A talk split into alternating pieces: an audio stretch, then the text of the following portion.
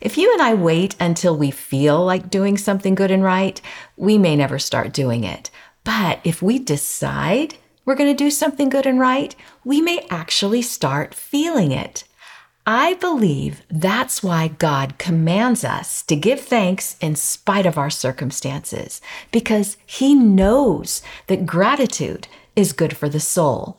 So today we're going to look at the scripture that talks about that command to give thanks, and we're going to declare together this truth I can give thanks when my heart isn't in it.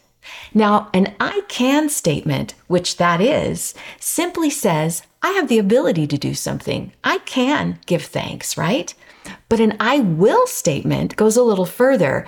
It shows that you have made a decision to do that. Well, our declaration today, the takeaway phrase I want to leave with you is an I can statement that I hope you will decide to do.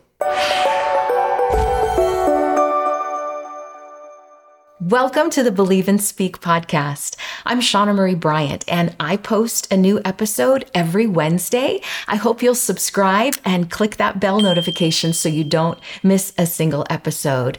I am all about encouraging people to believe and speak life and truth. There is power in the tongue, and that's why I want us speaking life. And in order to speak truth, I go to the Word of God because the Bible is filled with truth. And from the Bible, I pull out a declaration that I want us to declare together because it will empower your tongue with truth. Okay, so for today's truth, we'll be going to the New Testament book of First Thessalonians. We're going to look at chapter 5, verses 16 through 19, and I'll be reading out of the New International Version.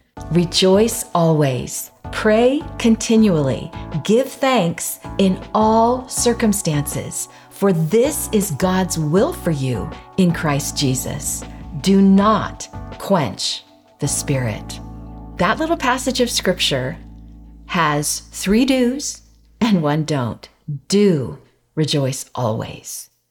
Rejoicing always regardless of our circumstances, right? Not just praising God and thanking God and woohoo when something good happens, but always. And then pray continually. Again, don't just pray when we have a need. Don't just pray those foxhole prayers. Pray continually. Pray when you have everything that you need and you just want to acknowledge that God is a part of all of that, right? And then give thanks in all circumstances, for this is God's will for you in Christ Jesus. Again, I may have been a little strong when I called it a command. Rejoice always, pray continually, give thanks. Those are all the do's that we want to do because that's God's will and He wants what's best for us, right? And then the don't. Do not quench the Holy Spirit. One of the things that I love about God and His will and His commands is that He never puts something out there for us. He never says, This is what you have to do, without also empowering us to obey it. So if He says these things, and He has said these things through Paul's letter to the church at Thessalonica, then we can. We can, just like our statement, I can give thanks when my heart isn't in it. Will you say that with me? I can give thanks when my heart isn't in it. I don't have to convince you that people often act on their feelings, but I would like to submit to you that people can also feel based on their actions. I think that our feelings can follow our actions as we start to do something we begin to feel it. And it's especially true with praise and thanksgiving. And I think that is why God commands us to give thanks and to pray and to rejoice in spite of our circumstances, because He knows then that our feelings will come around and we'll start to feel better. Now, you cannot pass a moral judgment on a feeling right? A feeling may be positive or negative, but it isn't morally good or bad. It's the actions that we take that can be judged. And God wants us to act with thanksgiving, to act with a spirit of rejoicing and praise, and to always be in prayer. God knows that our feelings may be triggered by our circumstances and they just rise up within us. We, we really can't do much about when somebody says something hurtful, feeling hurt. Of course, we're going to feel hurt. But it's the action that we take, right? If someone says something that makes us angry, we can either take five deep breaths and go for a walk, or we can punch a hole in the wall. God cares about our feelings because he knows that they are going to lead to actions. And so if we instead act thankful, act peaceful, act in ways that God would will for us to act, rejoicing, then we are going to find out that our feelings will come around, that we feel more forgiving, more compassionate when someone hurts us or angers us. I am reminded of many, many years ago when I was on staff at a church that was literally built around its organ. They had the hymns, the beautiful hymns of the church, but the congregation was aging and they wanted to bring in young families, younger people. And so they brought me in to lead worship, contemporary praise and worship, right? I brought in the drums and the bass and the guitar. And believe me, it was not well received. By most of the congregation, it was not well received and it was so hard.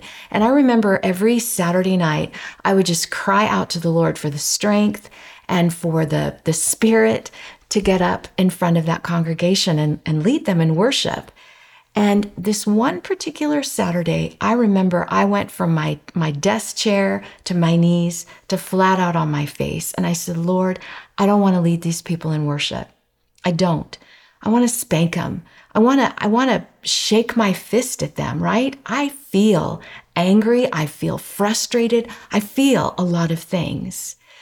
But in that moment, 1 Thessalonians 5:19 popped into my head, just like a thought. 1 Thessalonians 5:19, and I thought, "Hmm. Well, that's interesting because I had at the time, again, this was many years ago, 16, 17 and 18 committed to memory. I knew what those three verses said, but I did not know verse 19. So I pulled out my Bible and I opened it up and I read the words, Do not quench the Holy Spirit. And so, of course, I said, Well, there you have it, Lord. This congregation is like dumping buckets of water on me. I'm up there trying to lead them in spirit and truth. I'm trying to rejoice and praise you and sing. And they're just trying to quench your spirit. What are you going to do about it? This just isn't right. But then he began to settle me in my spirit. Take it in context. Take it all in context, right? Rejoice always, Shauna. Pray continually. I think of Jesus from the cross saying, Forgive them. They don't know what they're doing. And give thanks in all circumstances. Don't quench the Holy Spirit. So I was like, okay, this is for me, right? This is for me. So that Sunday morning, the next day, I was there with the worship team. We always went through the opens and the closes of every song.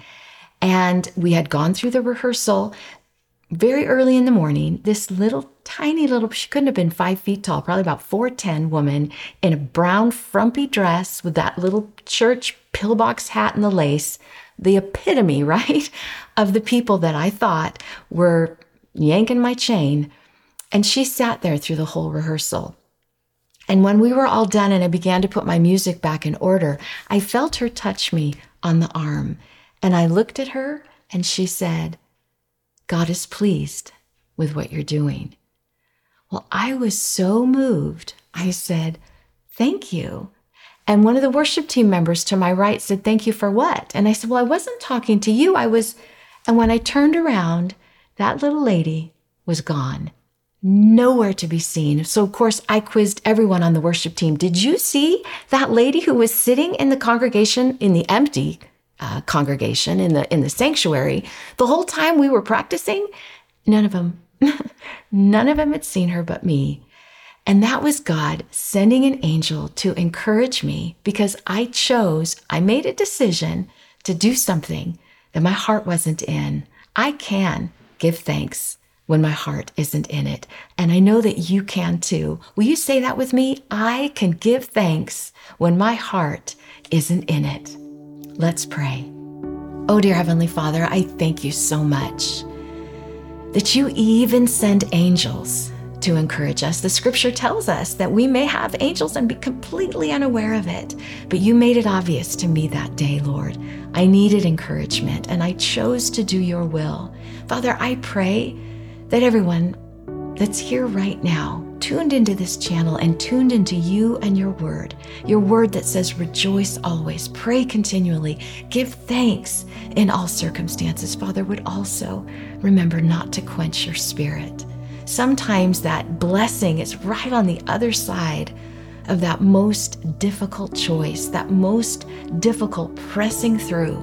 And so, Father, whether you bless them with an angel encounter like you did with me, or just simply the peace that passes human understanding, that would guard their hearts and minds, Father, as they do your will, Lord, and then their their feelings begin to come around because we've chosen, we've chosen to act in ways that are pleasing to you, knowing, Father, that you see and you hear and you do everything that we need, Father. Sometimes it's rough, but Lord, your reward is great.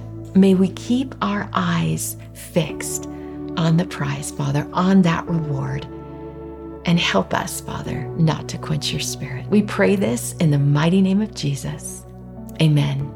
I want to thank you so much for watching today and remind you if you haven't already, and even if you have, if you would share, share a link to this podcast. I am on a mission to get a thousand subscribers and I need all the help I can get. That number just seems huge to me. Maybe you know someone who tends to act on their feelings, act out on their feelings, and they need to know the encouragement that they can rejoice when they don't feel like it. They can pray even when they don't have a real pressing need, and they can give thanks in all circumstances. So tell them about this podcast, share the link, because your tongue has power. Use it for good.